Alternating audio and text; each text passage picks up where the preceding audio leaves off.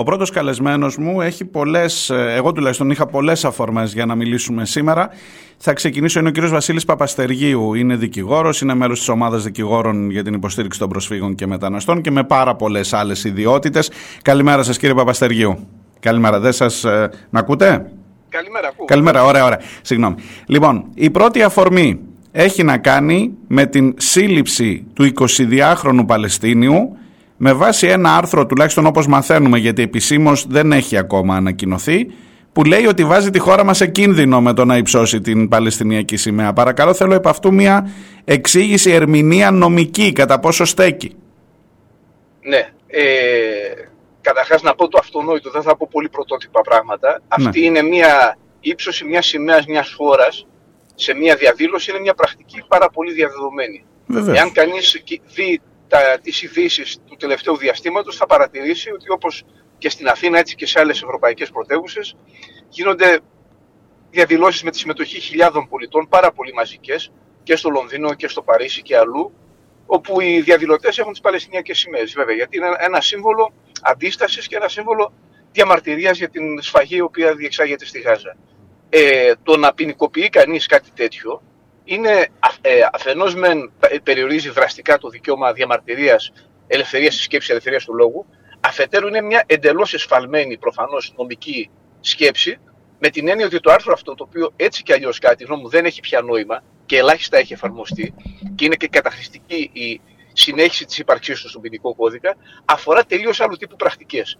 Το να βάλω σε διακινδύνευση τις σχέσεις της χώρας με μια άλλη χώρα σημαίνει να προκαλέσω ένα διπλωματικό επεισόδιο, σημαίνει να προσβάλλω ουσιαστικά ε, εκπροσώπους αυτής της χώρας ε, με, με, τη συμπεριφορά μου. Mm-hmm. Ε, η, η, η βούλησης του νομοθέτη ήταν τέτοιου τύπου συμπεριφορές να κολλαστούν. Και εκεί είναι συζητήσιμο κατά πόσον η ποινική κύρωση είναι λογική για μια τέτοιου τύπου ε, πράξη στο μέτρο που δεν υπάρχουν άλλου τύπου άρθρα του ποινικού κώδικα που μπορεί να καλύψουν τέτοιου τύπου συμπεριφορές αλλά το να το εφαρμόζει κανείς για το να υψώνει κανείς μία σημαία ε, είναι ένα, ένα στοιχείο λογοκρισίας.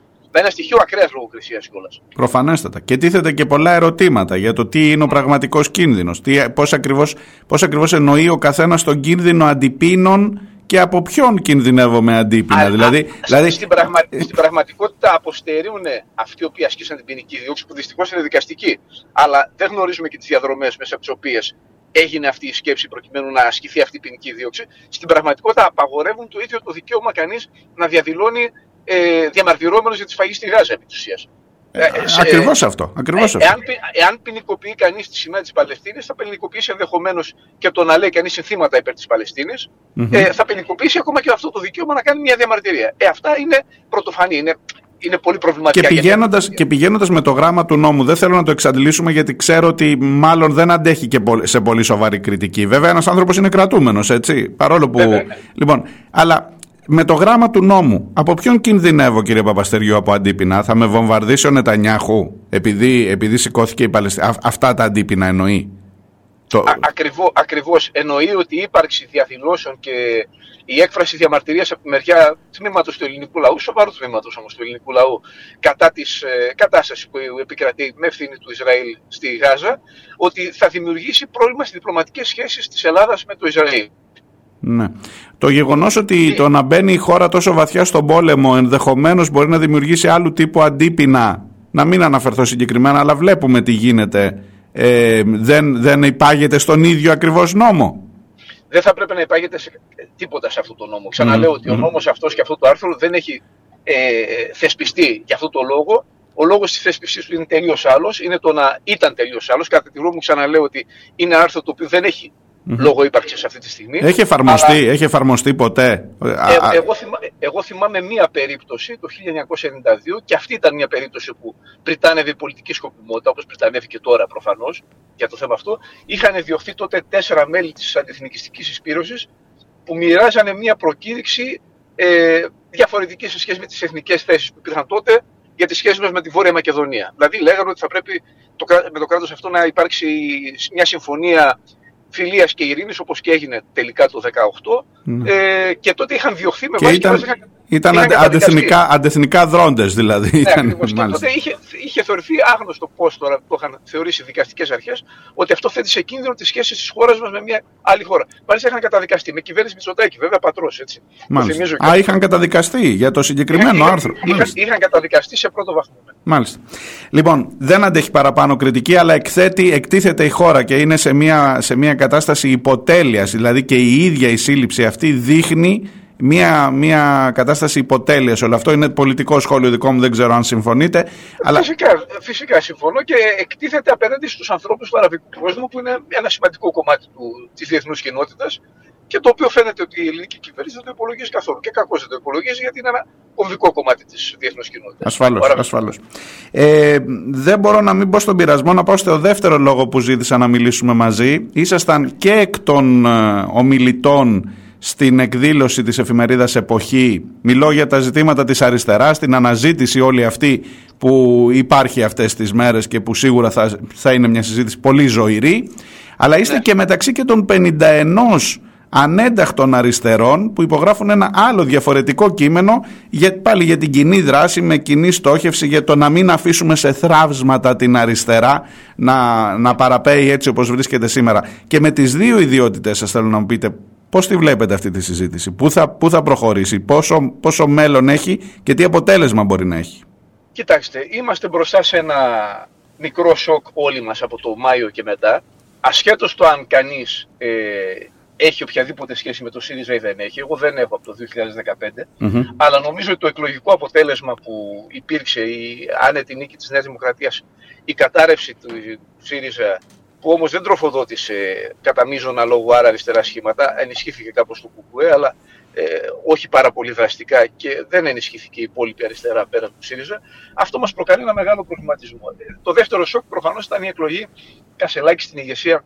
mm-hmm. του ΣΥΡΙΖΑ, δηλαδή ένας ανθρώπου που ε, δεν συμμερίζεται καθόλου την, ε, και δεν μετέχει στην κοινή ιστορία και στις κοινές απόψεις του χώρου αυτού επί πάρα πολλά χρόνια. Αυτά τα δύο σοκ, ε, έχουν δημιουργήσει μια τρομερή αμηχανία σε όλο τον κόσμο της αριστεράς και αυτό νομίζω ότι είναι πάρα πολύ κατανοητό.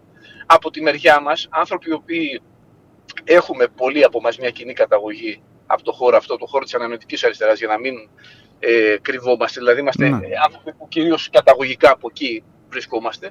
Ε, είχαμε επισημάνει εδώ και χρόνια, δηλαδή δεν ξεκίνησε το πρόβλημα τώρα, το 2023, ότι υπάρχουν κάποια σημαντικά προβλήματα σε ό,τι αφορά την πολιτική πρακτική της αριστεράς τα τελευταία χρόνια, με βασικό ζήτημα το ότι δεν έχει βρει έναν τρόπο να συζητά συγκροτημένα και να παρεμβαίνει με έναν τρόπο δραστικό και με προτάσεις και με θέσεις στα, στα πιο σημαντικά ζητήματα του κοινωνικού βίου. Να πω ένα παράδειγμα, ας πούμε, το στεγαστικό, ας πούμε. Ναι. Δηλαδή, ε, η στεγαστική κρίση είναι κάτι το οποίο στο εξωτερικό, η εκεί αριστερά, ε, ασκώντας πολλές φορές και τοπική διοίκηση, όπως στη Βαρκελόνη ή στο Παρίσι ή στο Βερολίνο, έχει βρει τρόπους και έχει νομοθετήσει μέτρα τα οποία παρεμβαίνουν, ας το πω έτσι, στην ελεύθερη αγορά, δεσμεύουν διαμερίσματα, ε, δημιουργούν όρους περιορισμού του Airbnb, προκειμένου να εξασφαλίσουν ότι το οι να, μην είναι, να είναι βιώσιμες για τους ανθρώπους, να μην εκτοξευτούν τα ενίκια.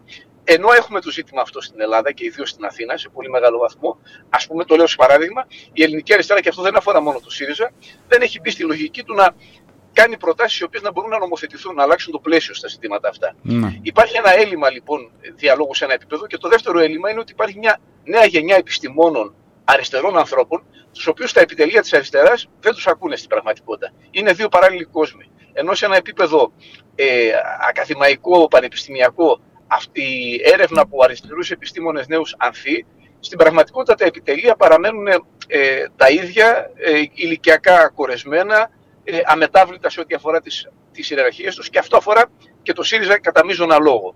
Το ίδιο αφορά και τους νέους εργαζόμενους. Ενώ αναπτύσσονται σε εργασιακούς χώρους πρότυπες μορφές αυτοργάνωσης, ε, απεργιών, κινητοποιήσεων κλπ.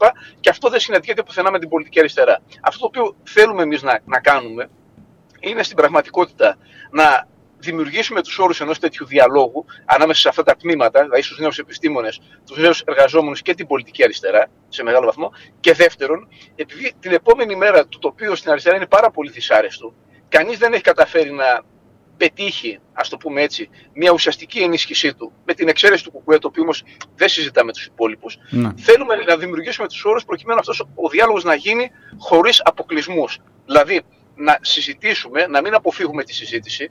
Δεν λέμε να ενωθούμε κατά ανάγκη, γιατί αυτό προϋποθέτει μια πολιτική ενότητα και μια πολιτική συμφωνία σε πολλά πράγματα, αλλά να δημιουργήσουμε τους όρους ενός διαλόγου χωρίς αποκλεισμούς. Δηλαδή τα παλιά τραύματα του 2015, που είναι πολύ σημαντικό, ή άλλου τύπου διαιτητικές τομές που έχουν υπάρξει, να μην είναι εμπόδιο προκειμένου να βρεθούν χώροι οι οποίοι έχουν όμως κάτι να συζητήσουν και κάτι να μοιραστούν.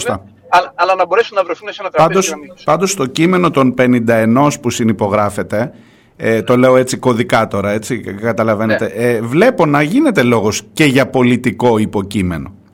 Και ναι. στην πορεία αυτή της συζήτησης. Ε, Αυτό είναι είναι, είναι, θα ήταν όμως προθύστερο να, να ξεκινήσουμε αυτή τη κουβέντα. Ναι, ναι. Ε, η ερώτησή μου όμως είναι επειδή αναφέρατε και τα πρόσωπα και τα, τα, τα, τα τραύματα του 2015.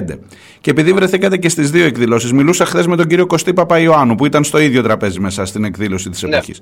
Ε, τα πρόσωπα που έπαιξαν ρόλο που έφεραν, επειδή ασκήθηκε πολύ μεγάλη κριτική και για την προηγούμενη κυβέρνηση, για την προηγούμενη ηγεσία του ΣΥΡΙΖΑ που έφερε ναι. τα πράγματα ως εδώ. Τα πρόσωπα που τότε δεν μιλούσαν έχουν σήμερα ρόλο σε αυτή την υπόθεση της, ε, της αριστεράς.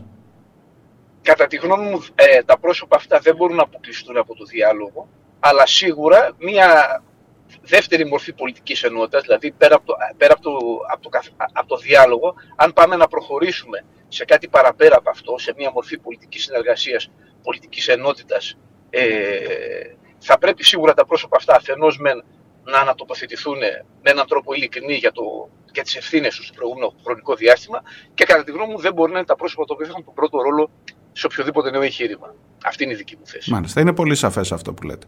Και θέλω, και θέλω κλείνοντας να σας ρωτήσω, μιλάμε για δύο χώρους ε, οι οποίοι φαινομενικά τουλάχιστον δεν αναφέρονται στα ίδια. Έχετε την ιδιότητα να είστε και στις δύο εκδηλώσεις. Εντάξει, δεν είστε μέλος του ΣΥΡΙΖΑ ούτε στην εποχή, αλλά θέλω να πω ότι ο κόσμος που ήταν στο Τριανόν στην εκδήλωση της εποχής δεν φαίνεται σε πρώτη φάση να ακουμπά στον κόσμο των 51 που υπογράφουν το άλλο κείμενο. Ή, ή κάνω λάθος. Ή έτσι κι αλλιώς μοιραία θα ακουμπήσουν αυτοί οι δύο χώροι και θα γίνει συζήτηση μαζί με και με άλλα κομμάτια, κόμματα, οργανώσεις της αριστεράς. Εντάξει.